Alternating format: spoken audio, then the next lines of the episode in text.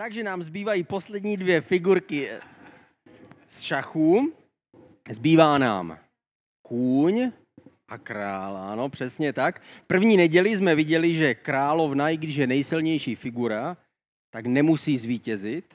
A že naopak, když pěšec, ta nejslabší figurka, dorazí až do konce šachovnice, tak se stane královnou. V druhou neděli jsme zase viděli, že střelec se může snadno dostat až na druhou stranu šachovnice a zase zpátky, ale musí si držet svoji vlastní barvu a nesmí s ní, s ní odejít. A minule jsme slyšeli o tom, že věž svého krále dokáže dobře chránit, bývá to figura, která, kterou často končí ten hráč, ale zároveň může protihráčova krále porazit. Je taková nenápadná, je v rohu, ona, věže jsou v rozích a přitom je to druhá nejsilnější figura v celé hře. A viděli jsme na tom, že Bůh nás jak chrání jako otec a, naplňuje naše potřeby a odpovídá nám na naše modlitby, ale stejně tak je taky náš pán, který nás posílá a dává nám nějaké úkoly a chce, abychom něco plnili. Takže my jsme mluvili, mluvili jsme o téhle hře a použili jsme ty jednotlivé figury, abychom na tom viděli některý symbol z Bible. A dneska skončíme posledními dvěma figurama, to je kůň a král. Ale ještě předtím se podíváme na jednu velkou událost, která, která v, šachový, v šachové historii byla asi zatím největší, co se stalo, a to bylo památné mistrovství světa v roce 1972 na Islandu. Bylo to v době studené války mezi Spojenými státy americkými a Sovětským svazem, to my dobře známe, že o tom nemusíme, aspoň my teda starší, o tom nemusíme nic říkat. My si to pamatujeme, jak to bylo vyhrocený, protože v dikobraze byly všechny vtipy o tom, jak američani, že a Němci prostě chtějí rozpoutat válku a my naopak jsme ti, jsme ti, kteří bráníme, proto musíme zbrojit a mít velkou armádu a tak dále. A byla to prostě studená válka a ta studená válka probíhala nejenom v té vojenské a z té propagandistické technické stránce, ale probíhala taky samozřejmě ve sportu, kdy, kdy sovětský blok, že včetně nás, investovali spoustu peněz do svých sportovců, včetně dopingu a včetně toho, že prohlašovali, že jsou amatéři, ve skutečnosti to byli profesionálové a tak dále. A chtěli tím ukazovat, že když vítě, zvítězí sportovec toho komunistického tábora, tak tím pádem prostě to ukazuje, že ta myšlenka komunismu je silnější prostě než ten kapitalismus a než prostě ta, ta demokracie. A to stejné, to stejné v šachách. V tom roce 1972 už celkem 24 let v každém mistrovství světa zvítězili šach, šachisté ze Sovětského svazu. Částečně i proto, protože během turnajů si, na, si pomáhali a vždycky se dohodli rychle na, na, na tom, že, že je patová situace, to znamená, prohlásili se, že je remíza a oba dva měli po půl bodu a tím pádem trochu spolu, spolu spolupracovali. Navíc do toho investoval Sovětský svaz obrovské prostředky a ty, ty hráči, na rozdíl od většiny zemí, tak nebyli vůbec amatéři, ale byli to profesionálové, kteří nedělali nic jiného, než že hráli šachy. A tady v roce 1972 došlo k tomu, že se do, do proti Borisi Spaskému, což byl tehdy sovětský velmistr, který obhajoval, obhajoval mistrovství, mistrovský titul, tak proti němu nastoupil překvapivě Američan.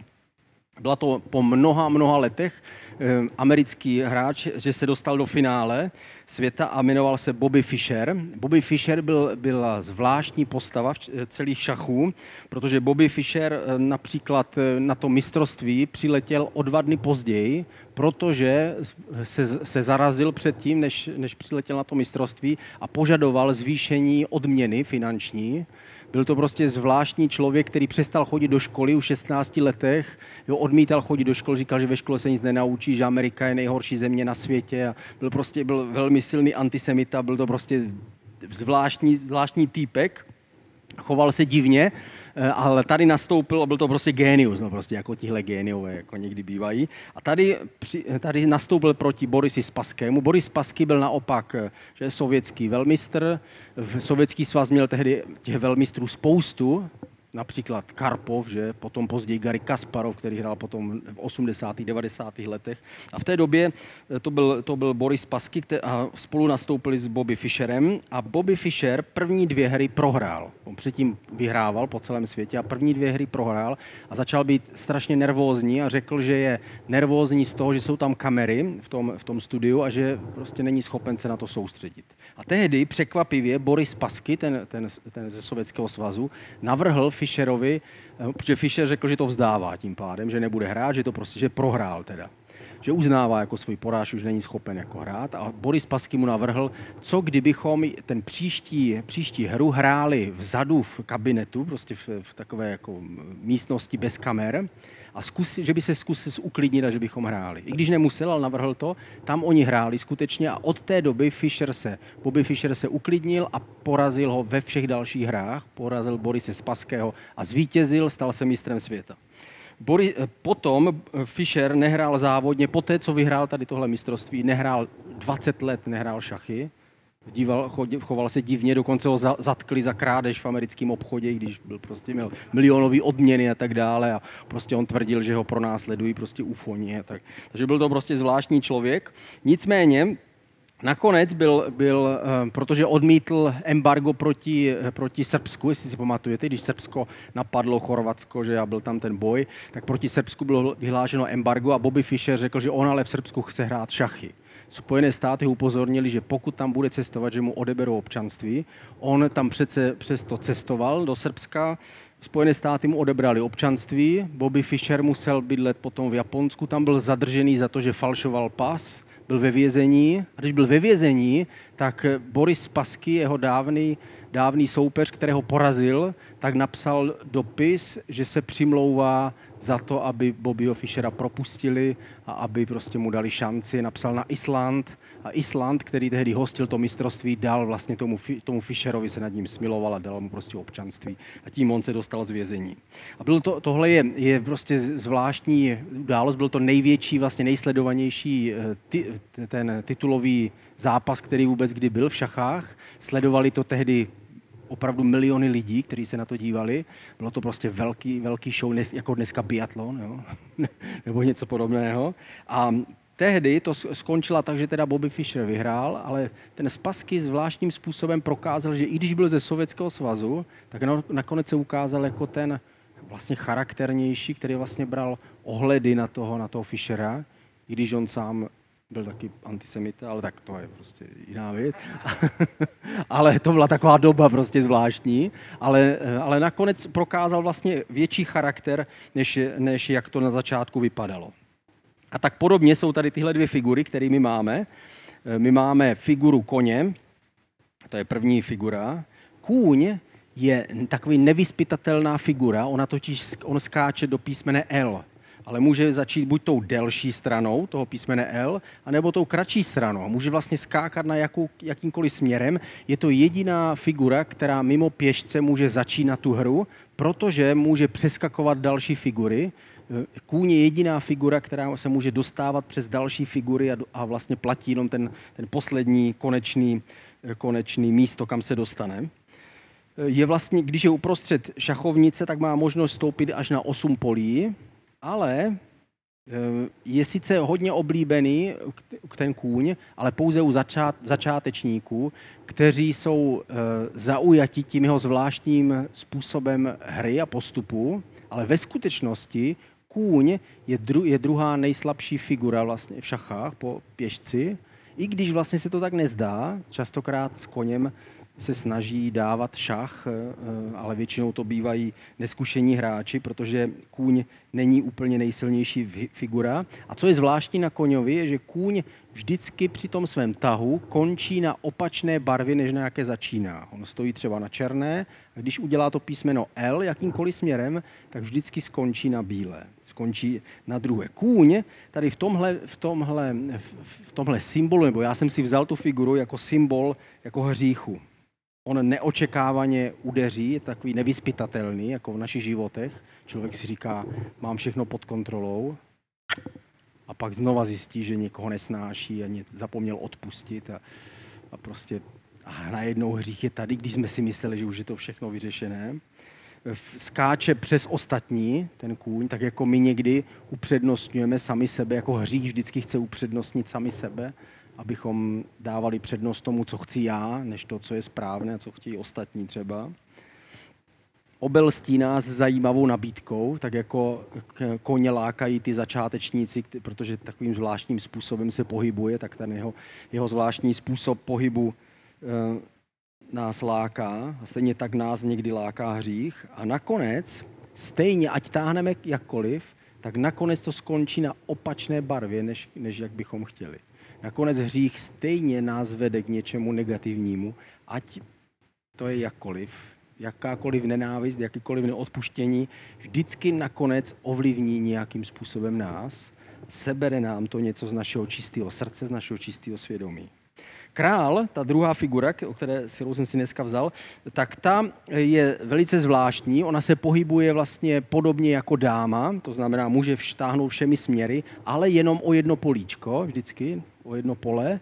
To znamená, svou rychlostí vlastně nám připomíná takového lepšího pěšce, protože se může i vracet, ale vlastně je to takový pomalá, taková pomalá dáma, takový trochu lepší pěšec jako ve skutečnosti.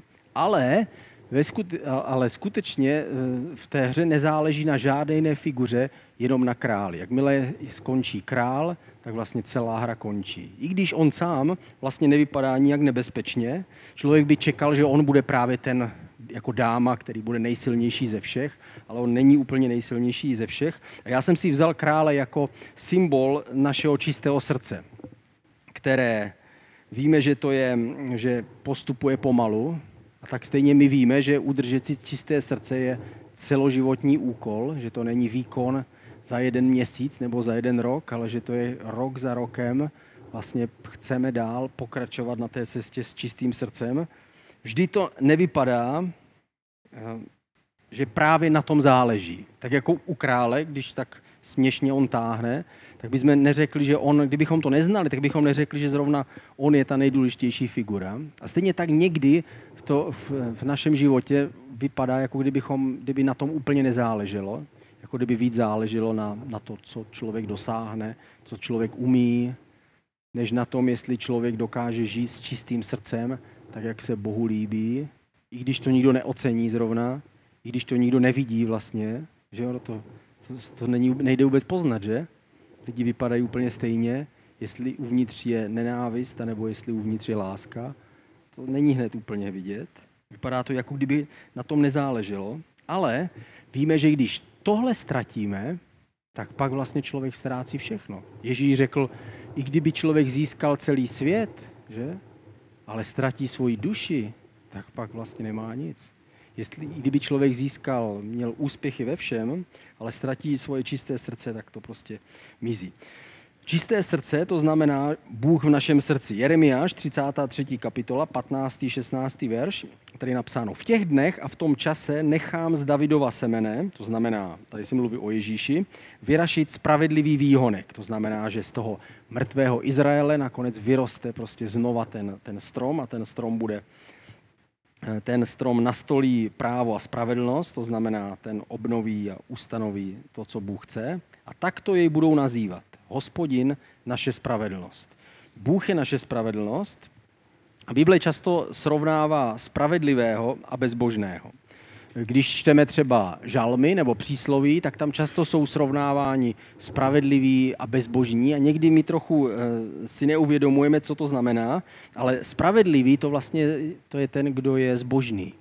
Jiným způsobem ten, který svůj život žije s ohledem na Boha. To znamená, zajímáme se nejenom o to, co je pro nás důležité, ale je důležité také to, co Bůh si přeje a co on si o tom myslí, o té situaci. A tohle, tomu se říká, že člověk je zbožný. To znamená, dává ve svém životě prostor Bohu a tomu, co on si myslí a co on chce a snaží se, i když nedokonale a ne vždycky to zvládneme, ale snaží se brát ohled na to, že jednoho dne tenhle Bůh se mě zeptá, Jirko, tak co, zvládl jsi to? Žil si nejenom s ohledem na svoje vlastní chtění, a svoje plány, ale žil si také podle toho, co já si přeju. To znamená zbožnost. A naopak, bezbožný, někdy my v tom, my v tom vidíme, jako kdyby bezbožný byl jenom ten, ten, ten, kdo je zlý, prostě ten zloděj a vrah a to jsou prostě ten bezbožný. Ale bezbožný znamená, že to je člověk, který naopak žije svůj život bez toho, aby bral ohled na to, co si přeje Bůh. To znamená, celý svůj život prožije jenom podle toho, co si myslí, že je správné. Někdy se dokonce i trefí do toho, že udělá něco správně, nebo že si myslí něco, co je správně, ale zákonitě musí nakonec stejně skončit na té druhé barvě. Protože není, nikdo z nás není schopen žít tak, jak Bůh si přeje. A není schopen v některých chvílích svého života preferovat to, co si přeje Bůh. To znamená, zbožný a bezbožný je, je, jsou dva druhy života. Jeden život je ten, který se snaží brát ohled na to, co chce Bůh, a druhý žije, jako kdyby Bůh nežil. První Timoteova, čtvrtá kapitola, osmý verš. Tělesné cvičení má skrovný užitek, ale zbožnost je užitečná v každém ohledu, neboť má zaslíbení nynějšího života i toho budoucího. Ten, ten rozdíl mezi tím být zbožný a bezbožný není tady na zemi, tady někdy se ten rozdíl smívá. Tak jako když se díváme na toho krále a říkáme si, ten táhne směšně jenom o jedno políčko, ten je nejdůležitější skutečně, tak, tak si stejně říkáme, je skutečně nejdůležitější být zbožný, tady na zemi to nevidíme úplně, že? Někdo se snaží být dobrý plác, jo? dopadne špatně. Někdo naopak je to prostě vprevít a pš, má úspěch prostě a vítězí. Ale víme jednu věc, že zbožnost má odměnu pro tenhle život, to znamená, žijeme s čistým svědomím, ale hlavně má odměnu v tom budoucím světě. My víme, že, že když Bůh je s námi, tak pak jsme ti zbožní, i když to neznamená, že jsme úplně bez hříchu. Eh, pro, ale stejně tak i lidé, kteří žijí bez ohledu na Boha, to neznamená, že se jim budou dít jenom špatné věci, nebo že budou dělat jenom špatné věci. Že to, že někdo je bezbožný, takže všechno, co udělá, je špatně. I špatným, bezbožným lidem se dějí dobré věci. Mám tady příklad, uh, atentát na Hitlera.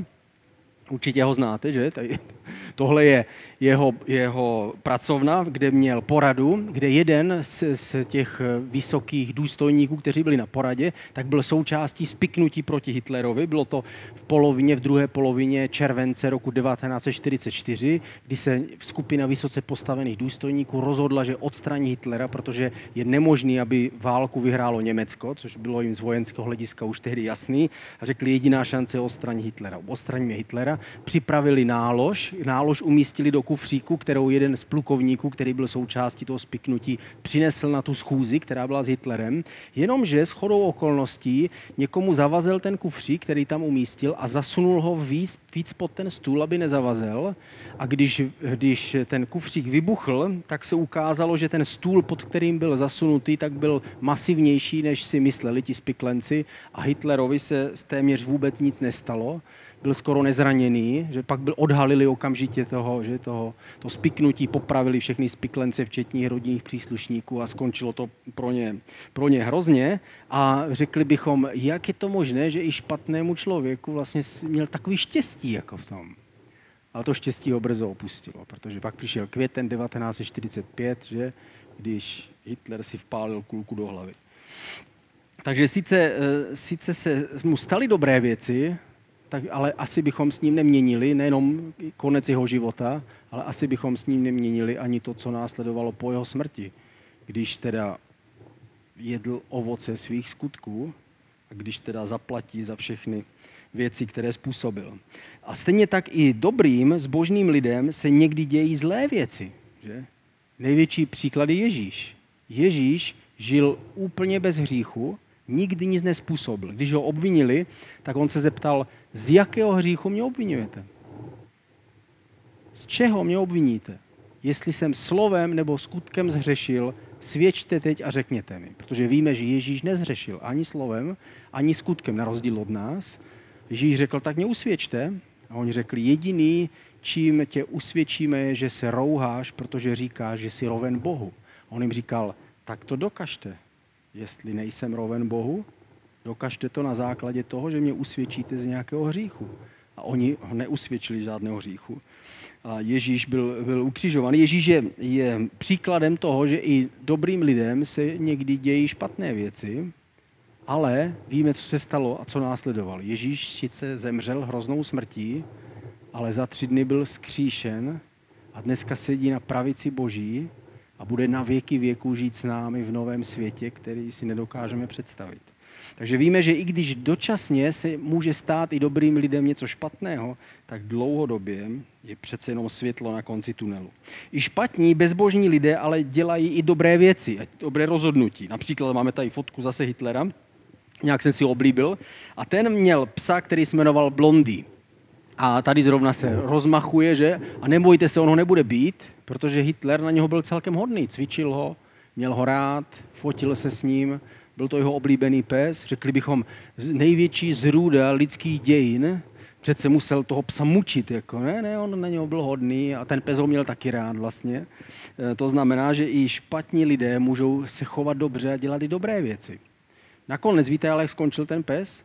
Kdy předtím, než spáchal Hitler sebe, sebevraždu, tak, eh, by, tak si myslel, že ho Hermann Göring zradil a že mu dal eh, ampuly s kyanidem, nebo s cyankály, nebo co to měl, která ve skutečnosti není dostatečně silným jedem, tak rozkázal, aby nejprve podali tomu psovi a až ten pes zemřel, tak teprve si vzal Hitler a zastřelil se. A teprve, takže ne, ne, jeho pes nepřežil jeho samého. Nakonec se přece jenom k němu nezachoval úplně nejlíp ale stejně tak i dobří lidé můžou dělat špatné věci. Víme, že, Ježí, že Hitler tady dělal sice dobrou věc chvilku, ale nakonec to stejně nedopadlo dobře ani se psem, ani s Hitlerem, ani s jeho věčností. Ale dobří lidé můžou zase naopak někdy dělat špatná rozhodnutí. Jako například král David. Král David dělal špatné rozhodnutí s ženskou, že ale dělal špatné rozhodnutí jiné. Jedno rozhodnutí stálo v Izraeli celkem 30 tisíc lidí zahynulo zvláštním způsobem a to bylo, je to popsáno v první letopisu, 21. kapitola, první a třetí verš. Proti Izraeli, to bylo už na konci Davidova života, pak povstal Satan a podnítil Davida, aby sečetl Izrael. To znamená, aby udělali sčítání lidu. Joab, to byl jeho nejvyšší vojevůdce, namítl, hospodin kež rozmnoží svůj lid na stokrát můj pane a králi, nejsou to snad všechno tvoji poddaní. Proč to chce můj pán udělat? Proč má být na Izrael uvalena vina? A tady my, my když to čteme, jak si říkáme, proč jim vadilo sčítání lidu, jestli na, na sčítání lidu něco špatného, tak až bude příště sčítání lidu, radši se nepíšu. Ne, ne, ne, nemělo to nic, nic magického s čítáním lidu. Ta odpověď je jednoduchá a to je, že Bůh sčítání Izraele tomu přikládal jiný význam. Izrael totiž kdysi dávno byl vykoupený z Egypta tím, že zemřeli všichni prvorození, ale místo Izraele zemřeli beránci. A tím Izrael byl vykoupený, zachráněný, ale Bůh řekl, ale to znamená, že celý Izrael patří teď mně. Takže když někdo bude počítat Izrael, tak ve skutečnosti počítá moje lidi. Takže k tomu byla taková, eh, takový popis. Exodus 30. kapitola 12. verš. A tady Bůh přikázal Mojžíšovi, když budeš s čítáním zjišťovat počet synů Izraele, dá přitom každý z nich hospodinu výkupné za svůj život. To bylo jako malé množství stříbra, něco jako tři stovky třeba. Aby mezi ně kvůli tomu sčítání nepřišla zhoubná rána. A to, to další místo vysvětluje, protože Izrael patří mně a ne nějakému králi ale protože Izraelci jsou svobodní, jsou vykoupení a patří jenom Bohu. Jenom Bůh má právo určovat jejich život, ne jejich král. A proto, když budou sčítaní, tak mají odevzdat peníze na chrám a tím všichni ukazují, že patří Bohu a ne nějakému králi, který to, který to organizuje. A teď najednou David, který byl zbožný král, přišel po, po tom, co, co vládl dlouho a všechno se mu dařilo, všichni nepřátelé byli poraženi, měl, měl taky spoustu žen, že? pak si pořídil tu mladou, která mu zahřívala nohy že? Na, konci, na konci života, takže by už žil jako, starověk, jako ten starověký král, který měl všechno, tak řekl, spočítáme Izrael. Na jiném místě, v, v královských knihách, kde se popisuje ta stejná událost, tak se to popisuje jako, že Izraelci hřešili a součástí toho hříchu byl i král David, který začal sčítat Izrael a porušil tím způsob, jak to měli dělat. Král David si měl měl uvědomit, že všichni nepatří jemu, ale že patří Bohu a měl dodržet postup, který byl popsaný v Exodu. Je zajímavé, že mu to vyčítal ten jeho vojevůdce a David stejně řekl, ne, sečtěte, udělejte to tak. A nakonec skutečně přišla na Izrael ta zhoubná rána, jak je tam psáno, nějaká nákaza nebo nějaká prostě nemoc, nějaký prostě netopír, někdo snědl netopíra prostě a horečky a tak dále, všichni nosili a stejně 30 tisíc zemřelo. A ta rána skutečně přišla na Izrael, 30 tisíc jich zemřelo, ale král David eh, okamžitě si uvědomil, uf, zase jsem udělal chybu. Jako. A ani to nevstoupilo na mě. Říkal, bože, zabij radši mě, proč zabíjíš je? A Bůh mu řekl, starej se o sebe. Já zabijím ty, kteří, který hřeší. A David teda se rozhodl, že, že bude Bohu obětovat když postupovala ta nákaza, oni asi viděli, jak ta nákaza postupuje z těch jednotlivých vesnic dál a dál. A nakonec přišla do Jeruzaléma a tam eh, David se rozhodl obětovat na, na, na poli nějakého muže. A na tom stejném místě tam tehdy se objevil boží anděl a zastavil tu ránu, že zastavil ten, ten mor, nebo co to bylo. A tehdy eh, Bůh potom řekl, tak dobře, teď jsem to zastavil, odpouštím vám, na tomhle místě, na tom stejném místě, jeho syn Šalamón postavil chrám. To znamená, Bůh nakonec z toho špatného udělal něco dobrého. Zbožnost sice má svoje eh, omezení, když děláme chybu, tak Bůh prostě nám to vytkne, ale když se znovu k němu vrátíme, tak nakonec má věčnou odplatu. Nakonec byl postavený chrám na tom stejném místě, kde on obětoval, protože zbožnost má velkou odplatu. Poslední verš, kterým skončím, přísloví 13. kapitola, 9. verš. Světlo spravedlivých, to znamená zbožných, svítí vesele. Svíce darebáků, neboli bezbožných, v tohle překladu je napsáno darebáku, ale jsou tím mínění bezbožní, uhasne. Je to, jako bychom si to představili, že, že naše svíce svítí a, a jejich jednou uhasne. My máme k tomu, já mám k tomu dva obrázky. První obrázek je, že až naše svíčka dohoří, myslím, že to je ten druhý, tak splyne s tím větším světlem, který je za námi. Až jednoho dne náš život skončí a dohoříme jako svíčka, protože každý život skončí dřív nebo později, tak my jdeme do světla, které je větší než my, které ve skutečnosti je zdrojem veškerého světla tady na zemi, veškerého světla v našem životě. Ale svíčka těch, kteří bez Boha dohoří, to je ta druhá svíčka, tak ta je v temnotě a až dohoří, tak už žádné další světlo není, protože my v sobě žádné světlo nemáme. A když končíme svůj život, tak nemáme už čím bychom mohli svítit nemáme čím bychom mohli přijít. A stejně tak, když, když použijeme ten, naposled ten obrázek toho krále, král sice vypadá skromně tím, jak se pohybuje, ale víme, že na něm všechno záleží. Tak stejně naše, na, náš postoj k Bohu, naše zbožnost vypadá, že to, je, že to na tom nezáleží, že tak žijou i ostatní, ale ve skutečnosti na tom záleží. Kůň sice vypadá lákavě, ale je to ta nejslabší figura a jeho skok vždycky skončí na opačné straně. Takže když bychom šli tou cestou té bezbožnosti, když vidíme bezbožníka, který má větší dům než my a řaří se mu líp než my a je hezčí než my a všechno, tak víme, že jednoho dne přijde ten, ta chvíle, kdy dohoří ta svíčka a tehdy nebude záležet na nás, protože my všichni jsme jenom svíčky, ale bude záležet, jestli jdeme do světla, anebo jestli jdeme od světla dál jestli skončí v temnotě, nebo jestli skončíme ve světle. Ježíši, děkujeme ti, že můžeme jít do toho světla, které je větší než my a které my nijak neovlivníme. A, ale děkujeme ti, že můžeme se snažit žít svůj život podle tvé vůle a tvé rady. My chceme jít tou cestou zbožnosti, abychom dosáhli toho světla. Až my dohoříme, aby ten zdroj všeho se spojil s námi, abychom my splynuli a vpluli do tebe, do toho nového života. Ti děkujeme a modlíme se za naše příbuzný, známí, přátele. Modlíme se, aby to světlo, který ty nám dáváš, aby mohlo z nás vyzařovat do jejich životů. Prosíme tě, aby oni mohli přijmout to tvoje světlo, aby jednoho dne, až jejich svíce dohoří, aby mohli jít do toho stejného světla jako my. Tak ti prosíme ve jménu Ježíše. Modlíme se za ty, kteří jsou kolem nás a kteří tě neznají, kteří žijí, jako by si nebyl. Modlíme se, aby si nějakým způsobem dokázal získat jejich pozornost, získat jejich srdce a modlíme se, aby si k tomu použil ve správnou chvíli nás.